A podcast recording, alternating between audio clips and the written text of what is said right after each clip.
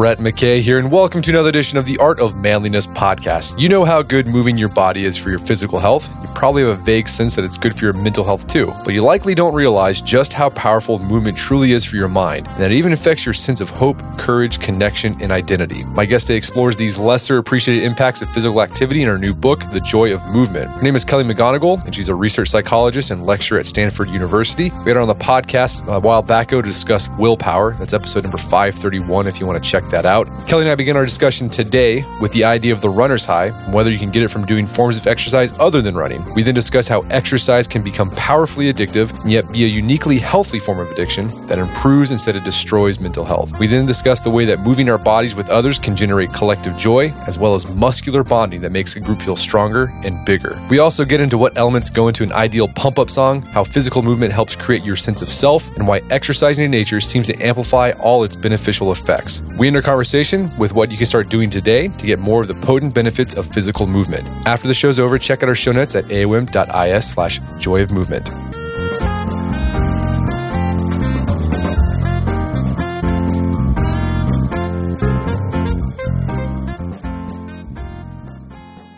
All right, Kelly McGonigal, welcome back to the show. Thanks for having me back. So, you got a new book, the Joy of Movement How Exercise Helps Us Find Happiness, Hope, Connection, and Courage. So, we had you on the show last time to talk about the willpower instinct. We talked all about willpower. How did you make the jump from willpower to movement in your research and writing? Well, so this is really a personal story. Although most people know me best as a psychologist, I've actually been teaching group exercise for 20 years, everything from yoga and dance to traditional fitness activities like strength training and cardio. And exercise has has pretty much always been the number one thing I do to support my mental health, the sort of thing that I can choose to do that helps me deal with stress and anxiety and depression. So I, you know, I I'm so excited to finally write this book because so much science has come out in the last decade that is awe inspiring, that blows my mind about how deep the relationship between exercise and mental health and happiness is. So it wasn't much of a jump. It's more like a, it was finally time. Right. So you said I like how you, you your connection to exercise is about mental health because usually books about exercise it's all about cardiovascular health. You need exercise because it's good for you. But your focus on this book was the emotional, mental aspect of movement. Yes, and it, of course it's true that exercise is good for your physical health. I think most people know that. But I think most people don't understand how deep the connection is between moving your body and taking care of your brain. Most people don't understand the deep relationship between movement and sense of self, self-confidence, your your belief in a positive future for yourself, and also social connection and how we find our place in the world. And so, you know, I want to talk about something that I think is exciting because it demonstrates the value of movement for everybody, sort of no matter what your age, what your size, what your physical health status, if you have disabilities, injuries, severe mental health challenges. The research is really clear that no matter who you are, where you live and what your status is, any way you want to slice it, that if you move your body more in whatever way you can, that it, it pretty much guarantees that you'll be happier and feel more connected to others so I like talking about it from that perspective too, because I think too often we associate exercise with feeling like our body is the enemy. We're trying to control our bodies or we're trying to fix our bodies or focus on making our bodies look acceptable to other people or more attractive to other people. And I don't know, that's kind of joyless. And I wanted to focus on how much exercise gives us both immediately like the mood boost that you can get as soon as you move your body to like the really deep meaning that people often find in pursuing mastery in different forms of movement or the the true belonging that they feel in communities where they move. And I like that the, the focus on the community aspect because that's a that's a growing problem in Western countries is this sense of isolation and feeling like you're alone. And exercise can be a way to overlook that. And we'll, we'll get into that why that happens. But I, I I really loved how you focused on that. So let's talk about the one thing that people typically associate with physical activity and boosting their mood and it's the runner's high, the mythical runner's high. Now, I don't think I've ever experienced the runner's high. Now, are you a runner? I'm not a runner. Yeah, I'm not a runner either. So have you have, you have you felt it? Oh, yeah. I feel it all the time, just not from running. I mean, so here's the thing with running it's a very specific physical movement form. If you don't train for it, it's pretty miserable. And I have never trained for it. So if I have to run around the block, I'm like huffing and puffing. But put me in like a dance cardio room, I can dance for hours. So I get my high in other ways from kickboxing, from strength training, from flow yoga, from dance. The runner's high is not exclusive to running, it can be experienced in any physical activity where basically you get your heart rate up a little bit and you keep going. In the book, I call it a persistence high because the only thing that really seems to be required to trigger it is that you do something, you know, moderately difficult. You get your heart rate up a little bit, you're breathing a little bit more, maybe you break a sweat and you do it for maybe 20 minutes or so that's where it really seems to kick in so you know have you experienced that in physical forms of movement other than running yeah i, I maybe like dances in high school right? They'd be like, you know, an hour and a half long. You're just moving the entire time to whatever Cotton Eye Joe. Uh, is that what we listened to back then? I think. Did you? Yeah, it's a great song. Probably, yeah. So I mean, so like, okay, so for those, I mean, so like, what is it? How does how do people describe what it feels like? I can kind of, kind of, you kind of feel euphoric. I guess is the feeling that I can. Yeah, yeah. It, I think that it's a spectrum. So some of the the quotes that I found, people describing a runner's high, it it sounds to me almost insane. People talk about it as being like you're on every drug imaginable, and you feel at one with the universe, and you're floating, and it's you're connected to the universe, all the way down to what I think is you know the lowest level of a, a persistence high which is one that really is available to, to pretty much everyone, even if you're not having that peak experience, is suddenly a sense that whatever was going on inside your mind that might have been troubling you, worries, stress, anger, self doubt, or self criticism, that seems to recede. People start to experience a, a, quieter mind or a more focused mind, where a lot of that stuff that causes us a lot of mental suffering, that fades back. And the same with physical pain and physical discomfort. And at the same time, your sense of optimism, your sense of confidence, your sense of hope, the sort of the belief that things could be good, that things are good, that seems to be enhanced. And that's sort of like the the key mental effect of any form of movement, sometimes called the feel better effect, is an increase in energy and optimism and a decrease in stress, anxiety, and pain. And what's, you know, so interesting is we now know, even though most people think that the reason for this feel better effect is only endorphins, it's like an endorphin rush. And maybe, you know, the people who are having that that insane peak experience where they're at one with the universe. Um, I'm sure there's some endorphins involved in that but that the general feel better effect seems to be driven by a class of brain chemicals called endocannabinoids, which are the same brain chemicals that cannabis mimics. And endocannabinoids are just this fascinating brain chemical that basically dampen down everything that's going on in your brain that most people want to avoid, like stress and worry and pain. Uh, and it facilitates anything good that might be happening. Like it enhances the pleasure that you get from anything. It it in increases your motivation, it increases the joy that you feel. Anything that's good that could trigger your brain, the endocannabinoids is going to basically amp it up. And that's the runner's high, that's the persistence high. And again, the research is pretty clear that you can get it from any activity cycling, hiking, swimming, dancing, flow yoga if you get your heart rate up a little bit and just keep going. Do we know why our brain does that when we do that? Well, so there are theories.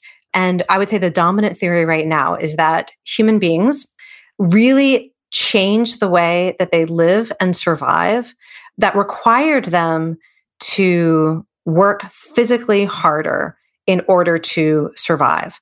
So they had to go out and forage and hunt and gather and work together physically to support the community. And the idea is that basically the humans who survived were the ones whose brains rewarded them for being physically active for hours a day. So, you know, our brains reward us for things that are necessary to survive. And our brains reward us for eating and for seeking food. Our brains reward us for mating and having sex and reproducing. Our brains reward us for a lot of things now that probably, you know, the, the earliest human brain didn't reward people for, like cooperating with others. We get that cooperation high.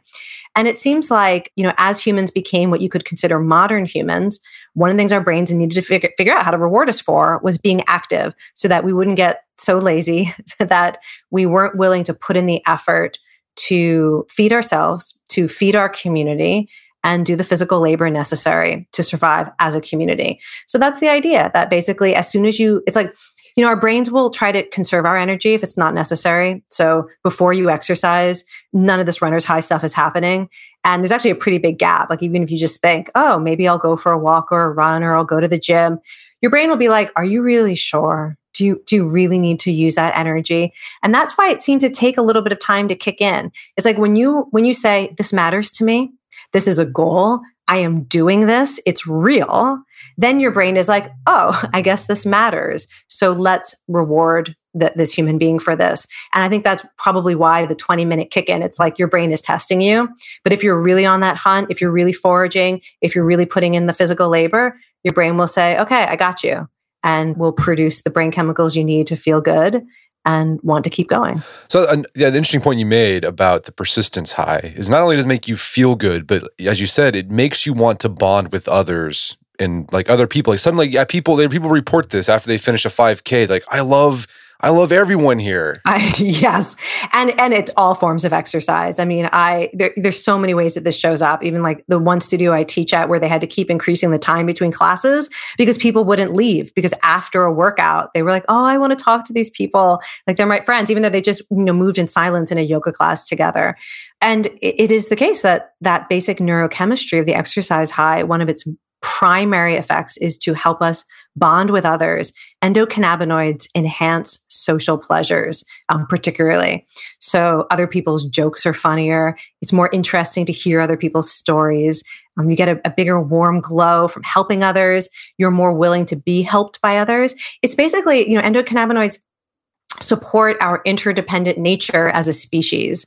And I think that that's so fascinating how that goes hand in hand with our sort of the need for human beings to persist and to work hard and to chase what we want that the you know the same the same brain reward we get for that also reminds us to share it with others that you know we're not in this only for ourselves. And that really i think that describes human nature actually pretty well that we're willing to work hard and also when we are at our best we are willing to you know to to share. We we enjoy if we go out and you know get our dinner we enjoy sharing it with our friends and with our family. And so the exercise high actually primes us to do both and bring both of those aspects of our human nature out Right. So it's an exercise high, not a runner's high. You can have this do whatever it is you like to do. It's so the yeah, key and, is and it's, nothing it's, against runners. I one of the reasons I focus, I start with the runner's high in the book, and why I, I include a lot of stories about runners is I'm married to a runner. My twin sister is a devoted runner. I have a lot of runners in my life, and I wanted to understand why they are so particularly passionate about it. Because I will tell you, runners have the the most interesting relationship to movement, I think, of any people that I've spoken to. And runners can tell you runners can tell you from their direct experience all the things that I learned by digging into the science. And we'll talk some more about the, the things about runners do. So I'm going to have to do the Cotton Eye Joe. Uh, I think to uh, yeah, we, we can dance to tap. Sure. Yes, dance is one. Hiking, but yeah, the Cotton Eye Joe. I'm going to dance. All right, so let's talk about this feeling. You know, exercise feels good for some people can feel that feel good feeling they get from exercise can almost feel like they're compelled or they're addicted. Yeah. And if like they miss a run or they miss a workout, you get really pissy, get down in the dumps.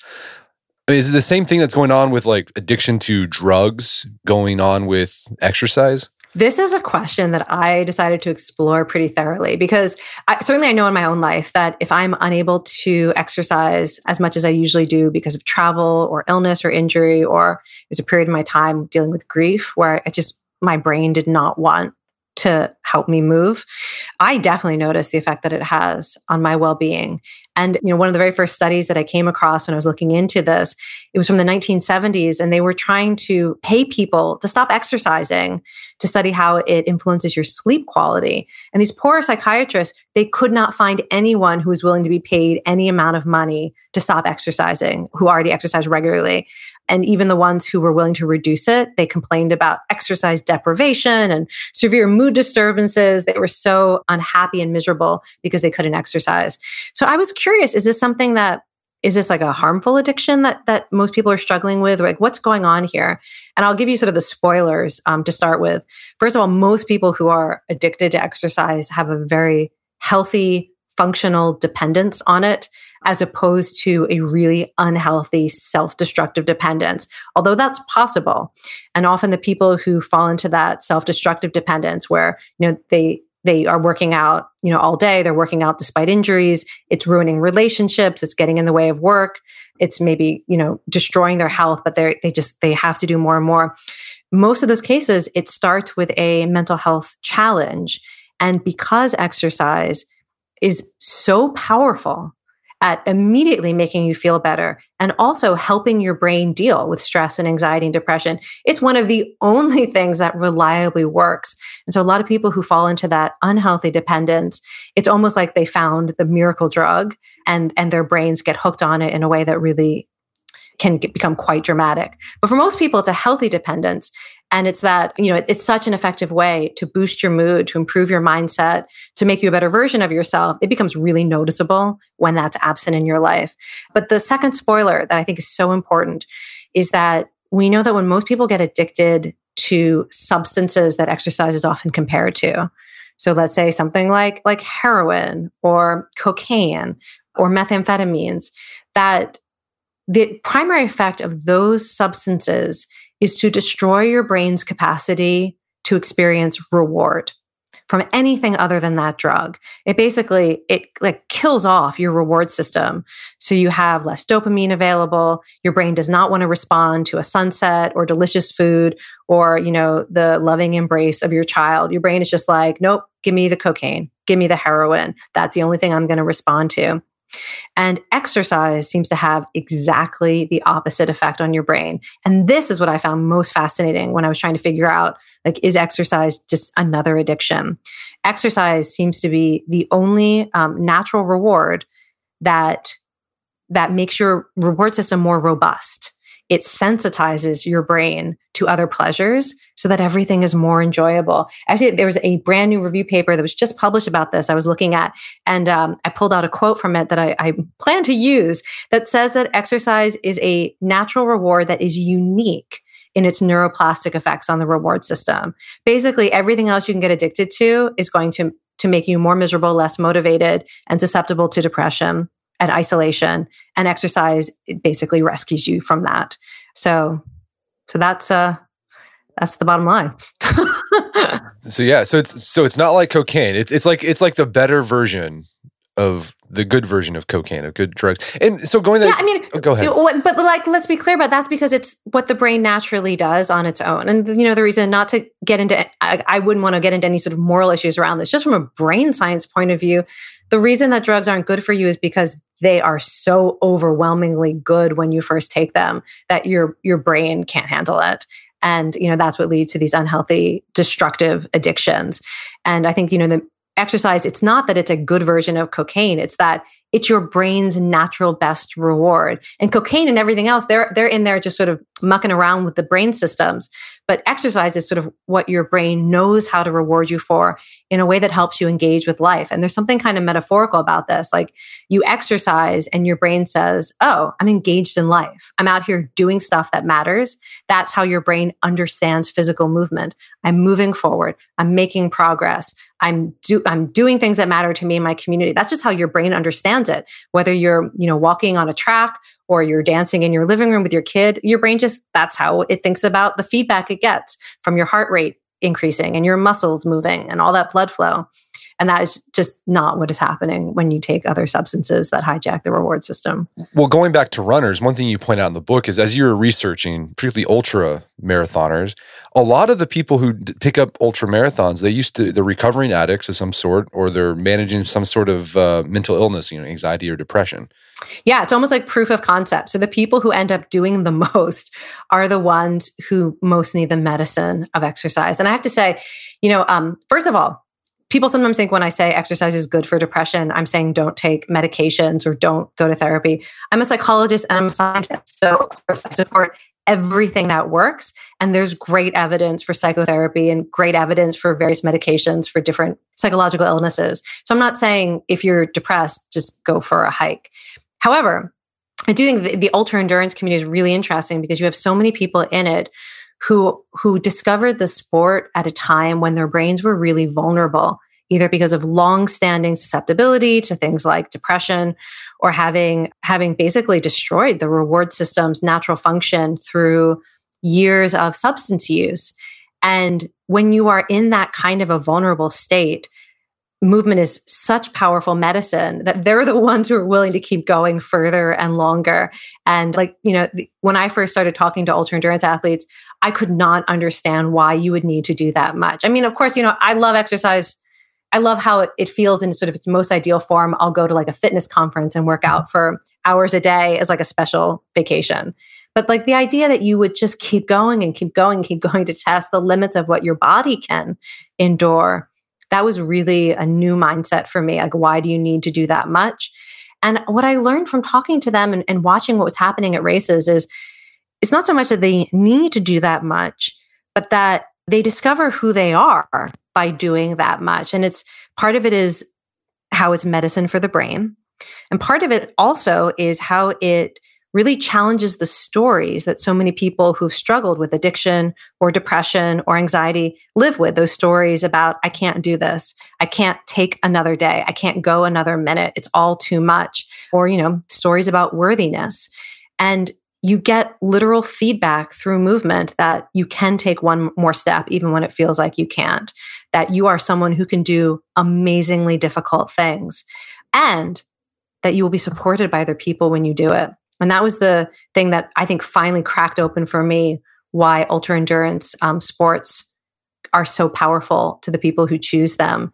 It was watching these races where, you know, people would almost be crawling. They're so exhausted.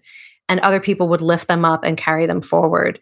And that, like every athlete, when I ask them, tell me about why you do this, why it matters, almost everyone I talk to, they start with and end with community and that that experience of getting to in a single race help other people be helped by other people be cheered on and, and be celebrated for your strengths and to get to do that for other people it is the most beautiful expression of, of getting to be like on the full circle of social support and human connection yeah, I thought that was really interesting about the ultra marathoners, where they said they they do it for the part of the big reason they do it for the community because you think of ultra marathon as more of like a loner sport. You're just out there by yourself, right? For for parts of it, yeah, yeah, for yeah, for a lot of yeah, for parts of it for a long time.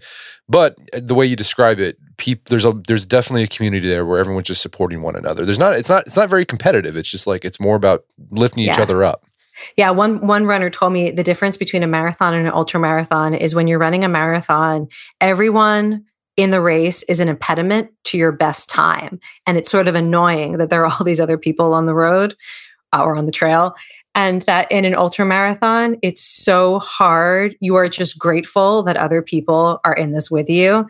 And like it helps to think about other people sharing in the struggle and you need them. And so when someone is there and they're willing to cheer you on or help you out, you just you need people in a different way. I thought that was so interesting. I mean, I'm sure I would feel that way if I tried to run a marathon. I'd be like, please help, help. but I thought that was such an interesting distinction that that was why somebody would choose an ultra marathon over just competing to be their best in the way that you know a lot of people can get hung up on personal bests and you know time timing and records when they first get involved in running and uh, it seems to be a different experience in the ultra world. So let's dig in more to this idea of moving within groups. Yeah. Because you unpacked a lot of research uh, from sociologists, anthropologists, highlighting the fact that human beings love to move in unison with one another.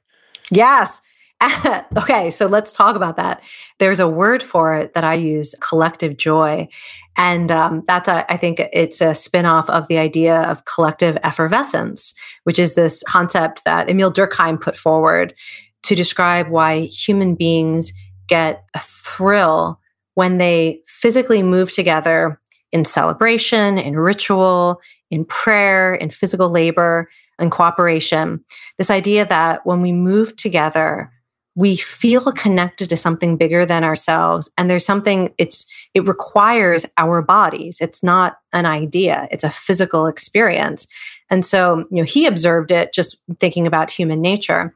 And then more recently psychologists and neuroscientists have tried to study what's happening in the brain when people feel connected to others because they're doing a wave at a sporting event or they're you know step touching together in an aerobics class or you know they're walking in stride together in the park why do people feel so empowered and so connected and it's a couple of, of different things that seem to be going on but one of them is that moving together seems to be one of the the ways that humans um, socially groom one another. So I don't know if you've seen these like videos of primates where they'll like pick ticks off one another, yeah, like brush brush one another's hair. You know, like you've seen that stuff. Yeah. Oh yeah, it's a lot of fun. So that's how that's how primates often bond and it releases endorphins. And those endorphins are like a, a, bonding hormone. So when you experience an endorphin rush at the same time that somebody else is experiencing an endorphin rush and you understand that experience as connected, it, it's like social glue. It makes you like the other person more, trust them more, or if you're a primate, like the other primate more, trust them more, you're more willing to help them out later on. And so, so primate researchers call that social grooming. And it seems like humans have a couple of different forms of being able to socially groom in groups. So, you know, you wouldn't necessarily be like in a brushing one another's hair in like a, a group situation, but you can dance together. You can also sing together you can laugh together, you can eat together. These are sort of forms of social grooming. They all release endorphins. And movement seems particularly powerful that when you move with other people, it leads to an endorphin rush that makes you like them more and trust them more. And those same endorphins start to give you this kind of euphoria that Durkheim was talking about the sense of, of transcendence and you know when it's extreme this it's it really is a thrill that you feel like you've escaped sort of the confines of your small narrow reality and you just are connected to an energy and a possibility bigger than yourself. You know go to a rave and people will talk about that. Go to you know a, a religious experience where people are moving together people will tell you about that yeah, I think everyone's. I've experienced that at a concert, right? Like mm-hmm. go to a really good concert, yeah. and you just like music. Music enhances oh, yeah. collective joy. Yeah, and that's why I think exercise classes have figured this out. Even movement forms that traditionally were not done to a soundtrack, like flow yoga, uh, here in the West, music has become a very important part of that because, as you mentioned earlier, people are so lonely and lacking a sense of belonging. And as soon as you add uh, a positive soundtrack, or you move to the beat of music along with moving in synchrony with other people, the music has such a powerful amplifying effect. Um, I think it's why I love group fitness because, you know, whether I'm kickboxing or lifting weights or dancing or doing yoga, it's always to a soundtrack that um, really brings out that joy. We're going to take a quick break for a word from our sponsors. If there's one thing humans aren't great at, well, there's a lot of things humans aren't great at, but one thing that they're really not good at is predicting the future. Just take a look around. No amount of crystal balls, fortune cookies, or tea leaves could predict the world we're living in right now. But unpredictability is also what keeps life interesting. The trick is to enjoy the ride without worrying about what's around the corner. And one way to worry less is to get the right life insurance. And that's where Policygenius can help. Policygenius makes finding the right life insurance a breeze. In minutes, you can compare quotes from top insurers to find your best price. You could save $1,500 or more a year by using Policygenius to compare life insurance policies. Once you apply, Policygenius team will handle all the paperwork and red tape for free, gratis. And Policygenius just doesn't make life insurance easy. They can also help you find the right home and auto insurance or disability insurance too. Could have used that when I was getting disability insurance. That was a big hassle. So, if you haven't found a play-by-play breakdown of your future inside a crystal ball or cookie, that's okay. Be prepared for anything with life insurance. In just a few minutes, you can find your best price and apply at Policygenius policygenius.com. Policygenius.com. Check it out. Policygenius will always get the future wrong. Better get life insurance right. Turn your dream into reality with Squarespace. Squarespace makes it easier than ever to launch your passion project. Whether you're looking to start a new business, showcase your work, publish content, sell products, and more, Squarespace is the tool for you. They got great looking templates created by world class designers, and you can customize just about anything with a few clicks. You can get a great looking website up in just a few minutes. They also got powerful e commerce functionality, lets you sell anything online, and analytics help you grow your site in real time. Everything is optimized for mobile right out of the box, and there's nothing to patch or upgrade ever. And buying domain names is simple with Squarespace. And if you ever need help with anything, they got award winning 24 7 customer support. Squarespace empowers millions of people from designers to lawyers, artists to gamers, even restaurants and gyms to turn great ideas into something real. I use Squarespace whenever I got to crank out a website really fast. I use it for some personal projects that I do with some of the things I'm involved in. It's really easy. Great, looking website up in minutes. Head to squarespace.com slash manliness for a free trial. When you're ready to launch, use offer code manliness to save 10% off your first purchase of a website or domain. That's squarespace.com slash manliness. Offer code manliness to save 10% off your first purchase of a website or domain. And now back to the show. Well, I want to talk about music because you have a whole chapter to that. But I'm, going back to this idea of, of exercising or moving within groups, you also highlight uh, an insight from a historian, this guy named William McNeill, who's World War II vet. And he had this idea about troops who train together.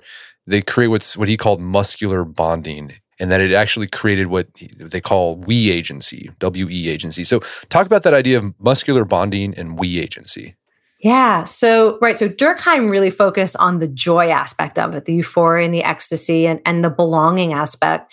But what McNeill noticed when he was doing marching drills is that he felt empowered, that when he was marching in step with others, that he began to feel, he would describe it as like a swelling, like bigger than a, a bigger sense of self that felt powerful. And this is one of the other observations about the psychological effects of moving in groups or moving with other people that you don't just like the people you're moving with more, but somehow your sense of self becomes bigger. And so it's one of the reasons why, you know, people will often come together and move together in the name of fighting some threat that feels really big and really overwhelming, whether you are walking for a cure or people come together for a protest march when they're outraged over something that is happening in their society, that people often come together and move together because it creates a sense of, of power, personal and collective, and also interestingly increases a sense of hope. So people can start out outraged at something or despairing, hopeless, and moving together. Um, studies show that it increases your belief that the problem can be solved. It increases your belief that other people are basically good and trustworthy rather than that other people can't be trusted, which is, you know, such an important part of our, our well-being as a society is to, to believe that other people can be worked with. That moving together creates that mindset that gives you a sense of hope. That's the we agency part. So I think that a lot of people will experience that as a psychological side benefit from, you know, sports drills or, you know, at a place of CrossFit where people are doing difficult things together. A lot of people have that sense that it does remind them of kind of a military training that is designed to give you confidence that you can face anything. So it makes you feel stronger which makes the group stronger because you you have that confidence yeah. to act. And it, oh, yes, that too. It actually does seem to make groups stronger, and it also makes them more intimidating to others. I one of my favorite studies that I write about. They played these soundtracks of enemies approaching, and you had to rate how basically threatening and strong you thought the enemy was based on just hearing them. And if the footsteps were in sync, people were like, wow, like that. I, I think that they are stronger. They are more sort of unified in their mission. And also like even imagine them as being physically larger than people approaching who were not walking in in step. So this is it's it's a real effect that moving together increases your sense of power. It increases other people's perception of your power.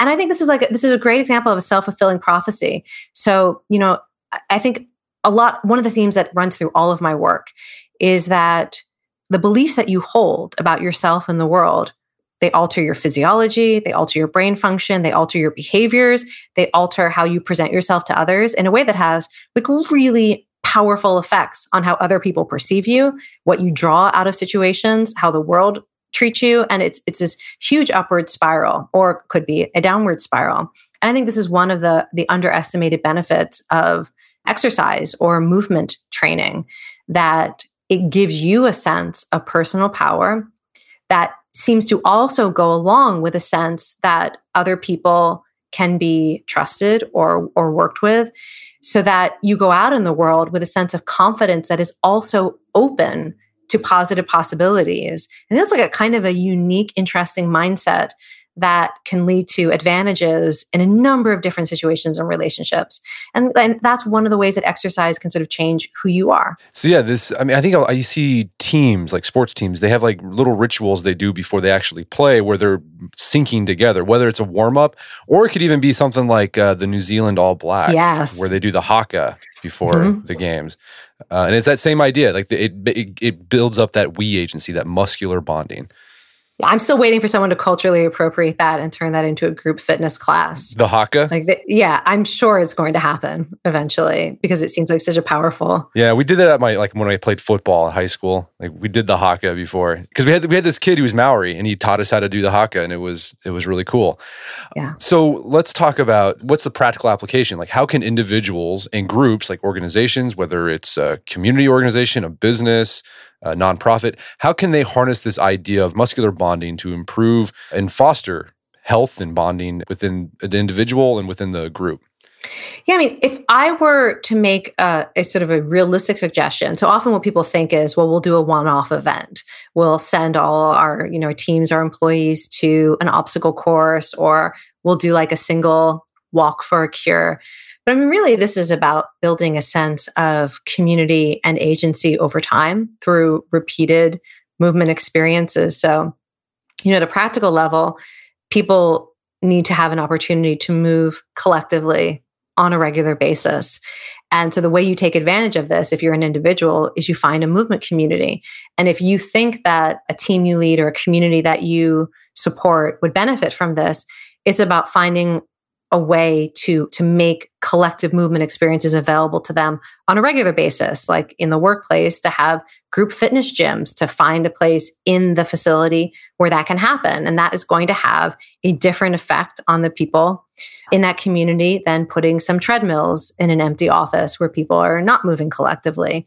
You know you might think oh they're both good for physical health but they're going to probably have some pretty different psychological consequences for the community and that's, you know, I also think that part of understanding our motivation for movement is that it can lead you to choose movement experiences that give you what you're really looking for. So, so far, you know, just in this conversation already, we've talked about different positive outcomes from movement, changing how you think about yourself, you know, changing your brain's sensitivity to joy and stress and reward, helping you find that sense of belonging. And I think part of the one of the takeaways that I want to give people is you have to stop thinking about movement from the way we usually think about it, which is to look at how many steps are on your activity tracker or your calorie burn or what's most convenient because that's easiest. And we're so used to thinking like when you're trying to build a new habit or do something good for your health, you know, it's, it's pretty common advice. Start small, start easy, which can be really good advice if you're trying to, you know, shift toward a healthier diet. But when it comes to movement, you really want to go all in and look for the thing that actually brings you meaning or joy or community. And i think that's the other like really practical takeaway for people is to stop thinking so small about movement. And i realize like yes we're all busy. It's hard to fit movement in but you are far more likely to stick with something that is giving you immediate joy or helping you bond with others right? Or or empowering you rather than the thing that's easiest to do and then, you know, is not giving you those other joys. Right. And I think the takeaway from there too far on an individual level is say if you if you've had a hard time, you know, making exercise a habit, you've probably done the typical like individual, I'm to go to the gym by myself and try to instead of doing that, like join a group. It could be, I mean, there's tons of fitness groups out, out there. There's pretty much anything for anything you can think of. Jujitsu. And lots of them are free. Yeah. And many of them are outdoors. I mean, any, it's any movement form you can imagine. There's probably a social version of it and ones that are available, you know, sort of whatever kind of community you want to connect with. So I think that is definitely a takeaway.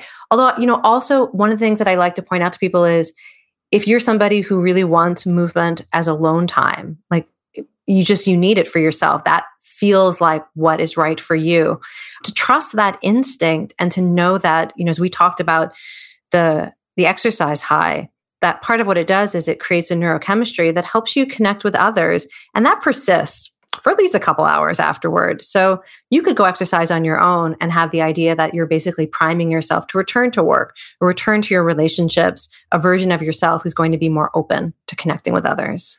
So I want to circle back to this idea of music. You talk about how it can amplify that that uh, collective effervescence, um, but it can also it, it, you, you, highlight research that music can actually motivate you. There's something to the idea oh, of a yeah. pump up song. So do they have like have they scientifically figured out like what is the perfect pump up song for exercise?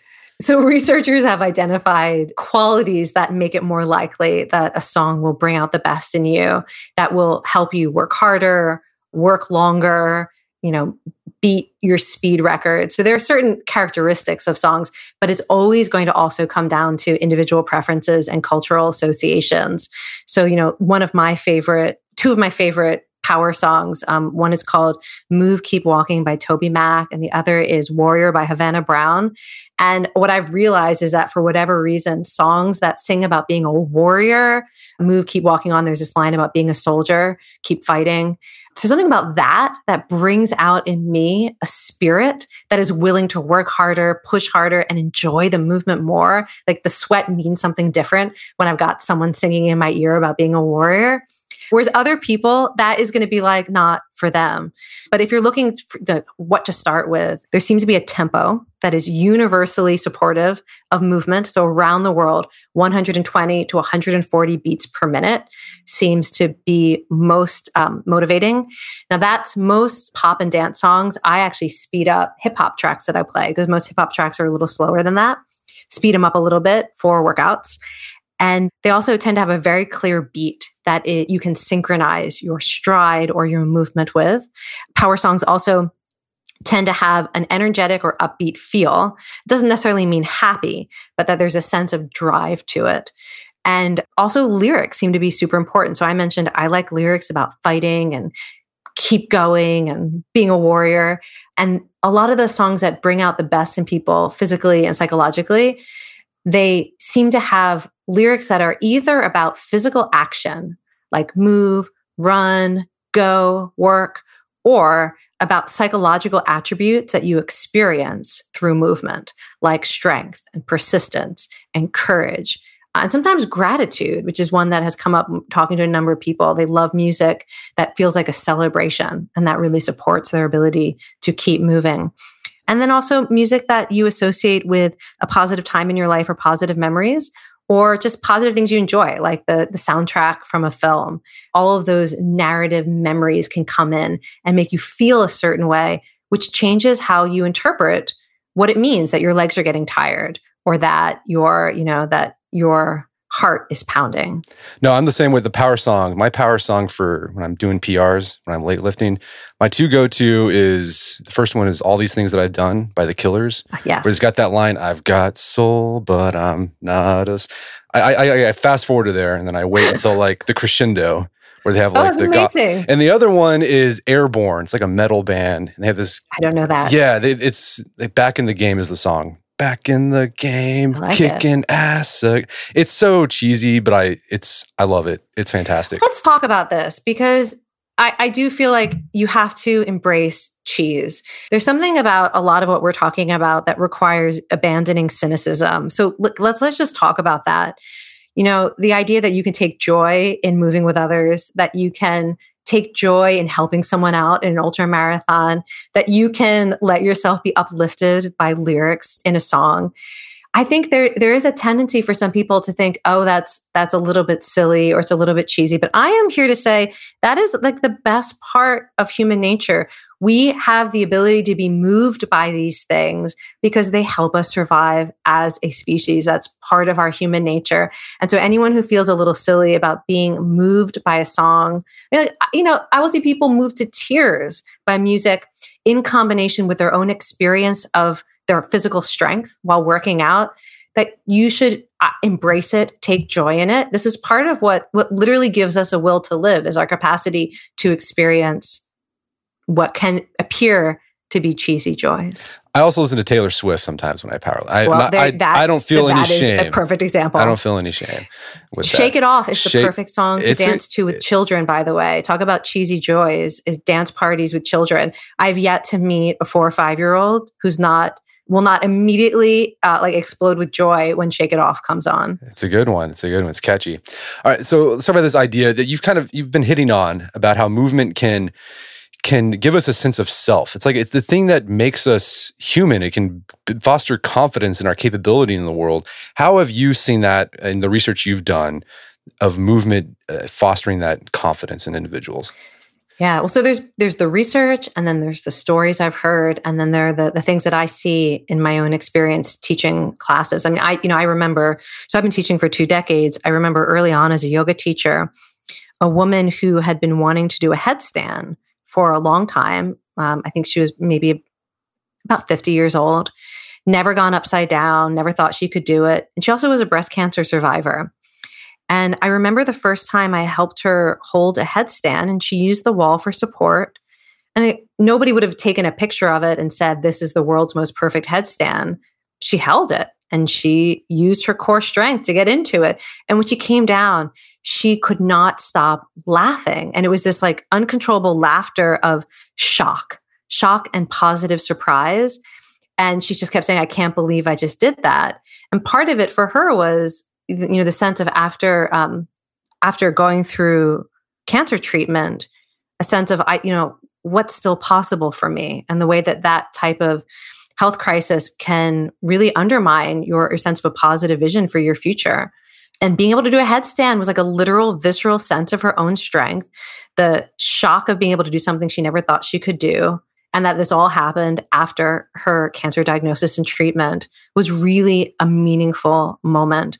And I've seen things like that happen all the time that people do things that surprise them. They have these movement milestones and it changes what they think that they're capable of. Now, at the, the science level, what I think is so interesting is that part of how we know who we are, literally, is proprioception. That's the feedback that your muscles give you, that your tendons and your joints give you about what your body is doing.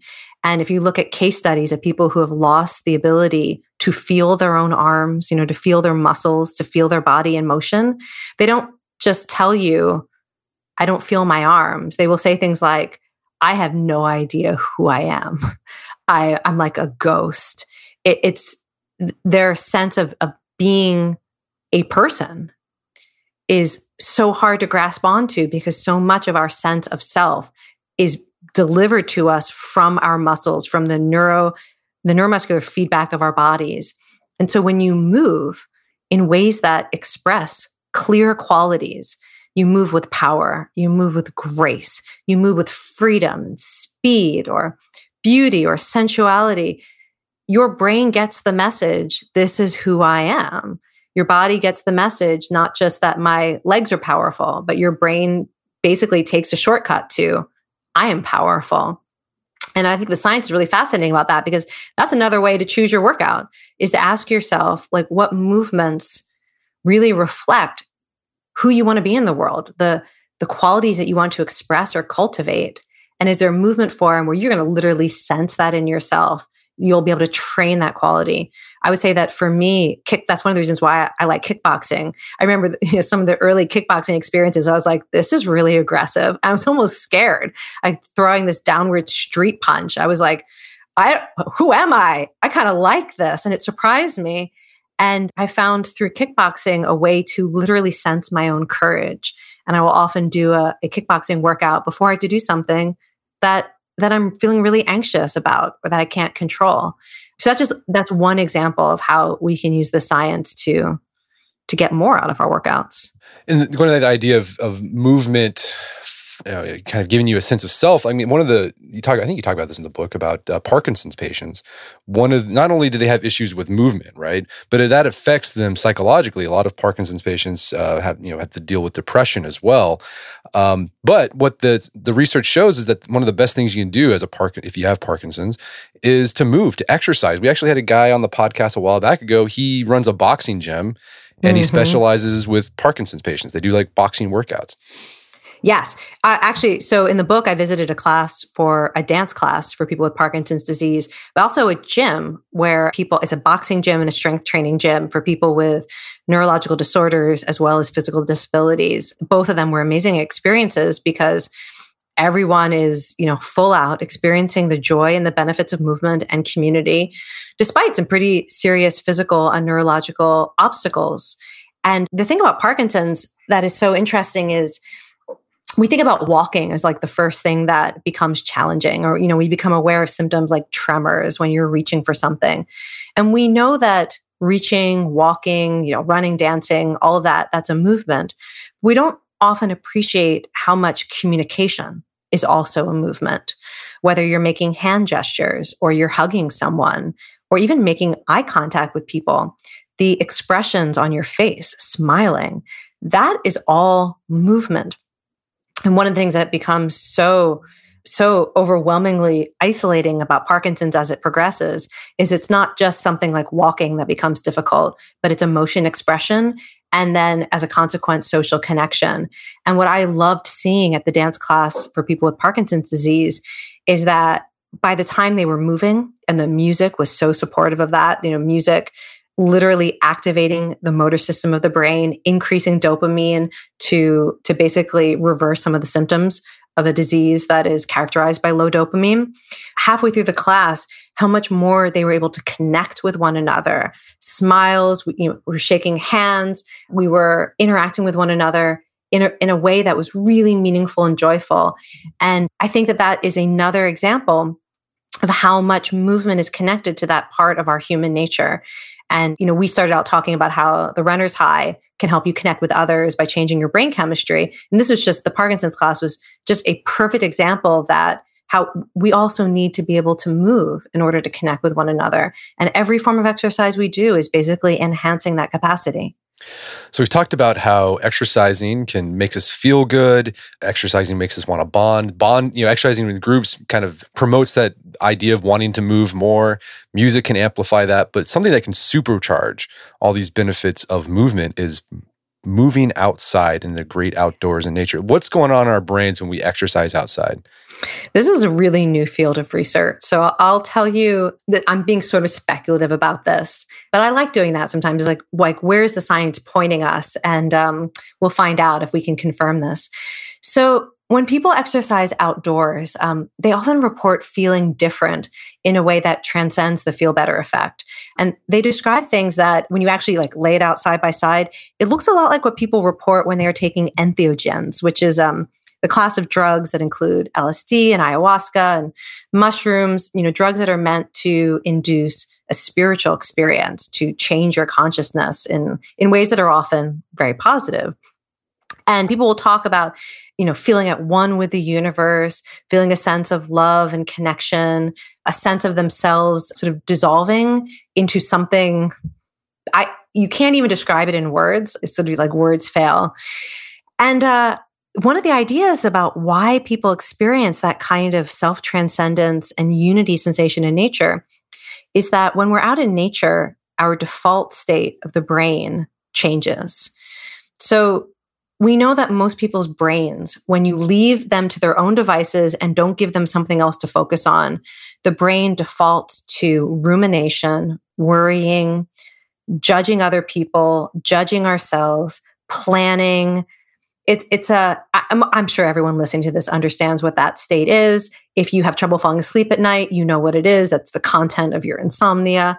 It's one of the reasons why we're so attracted to our phones because sometimes we just if we leave our mind to our own devices it just goes to places we don't want to go. So we we're looking for some sort of positive distraction. So that's the default state. Most human brains go there by default when there's nothing else to focus on. And it seems like that nature shuts that down.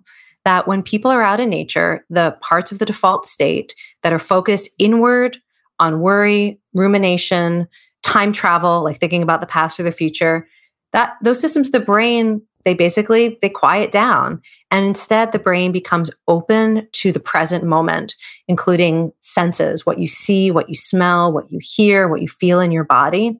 And it's that kind of relief from the default state and that inner chatter that feels transcendent to people, that is a spiritual experience. And funnily enough, if you look at some of the new brain science on what entheogens do to the brain, something like LSD, it is disrupting the default state sometimes in much more um, chaotic ways than being in nature. Nature seems to quiet it down. Drugs like LSD and ayahuasca seem to go in and like create really new and interesting uh, default states, things that are different from our usual default. But all of those drugs, they basically are working on this, it's like shutting down that same inner narrative.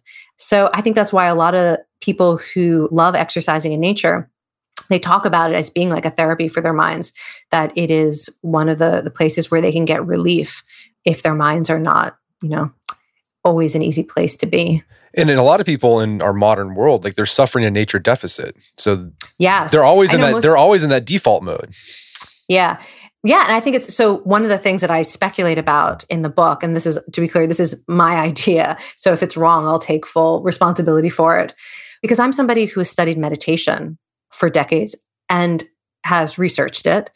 And one of the things that I've always struggled with is the meditation masters in every tradition, they will tell you that the default state of the human mind is basically this, this transcendent happiness, this ease, this peace of mind.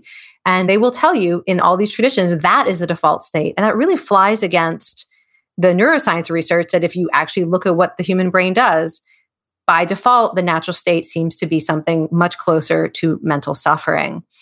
And what I began to think about is, you know, maybe we have two default states, and we have the default state that is pulled out of us by the environment we live in, which is indoors, uh, often in these sort of social situations that encourage us to think about ourselves and think about other people you know in environments and relationships and roles that are encouraging us to time travel to try to you know fix the future or reflect on the past.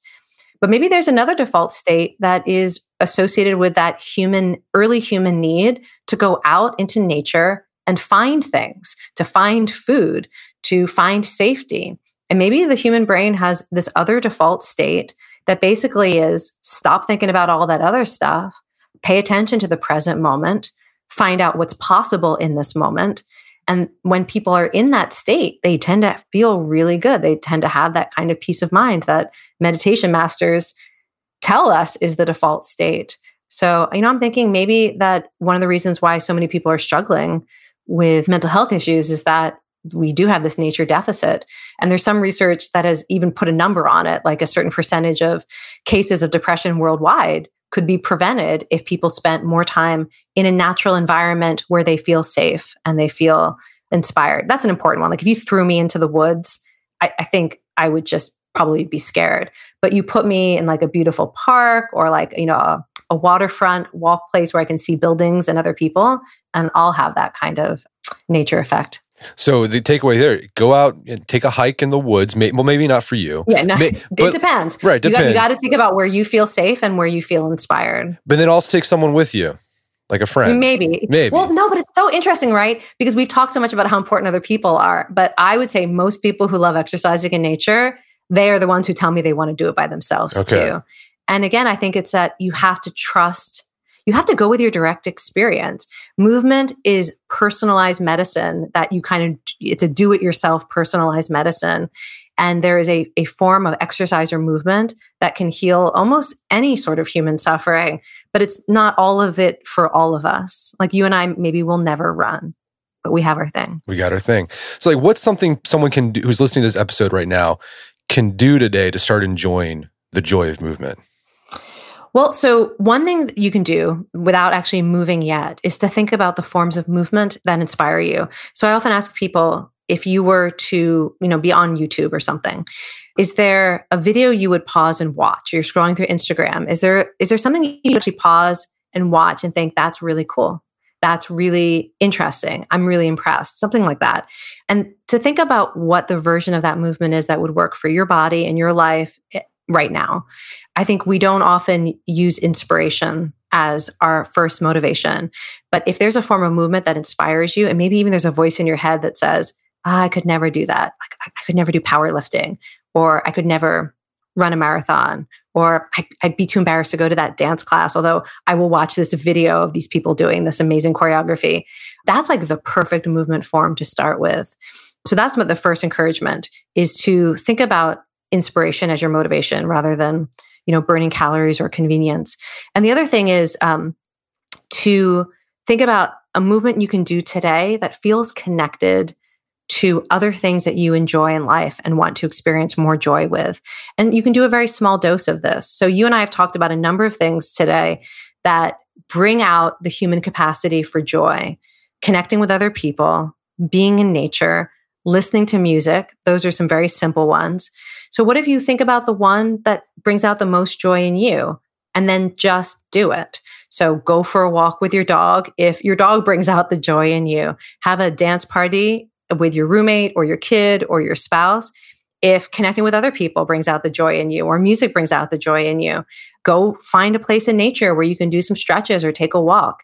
And that's one of the, the best things about movement is when you abandon the idea that it has to look like a specific like exercise formula that has been carefully crafted to give you, you know, the best muscle outcome or whatever. When you start to think movement is about life and movement can connect you to joys in a really deep way, it will it will lead you to forms of movement that really take advantage of how exercise changes our brain chemistry and expands our capacity for connection and joy and all of that. Well, Kelly, is there some place people can go learn more, more about the book and your work? Uh, well, the book is The Joy of Movement. And yeah, I'm just, I, I'm out there encouraging people on social media under my own name, or you can find me at kellymcgonigal.com. All right. Well, Kelly McGonigal, thanks so much for time. It's been a pleasure. Thank you. My guest today was Kelly McGonigal. She's the author of the book, The Joy of Movement. It's available on Amazon.com and bookstores everywhere. You can find out more information about her work at her website, kellymcgonigal.com. Also, check out her show notes at aom.is slash Kelly McGonigal. You can find links to resources where you can delve deeper into this topic.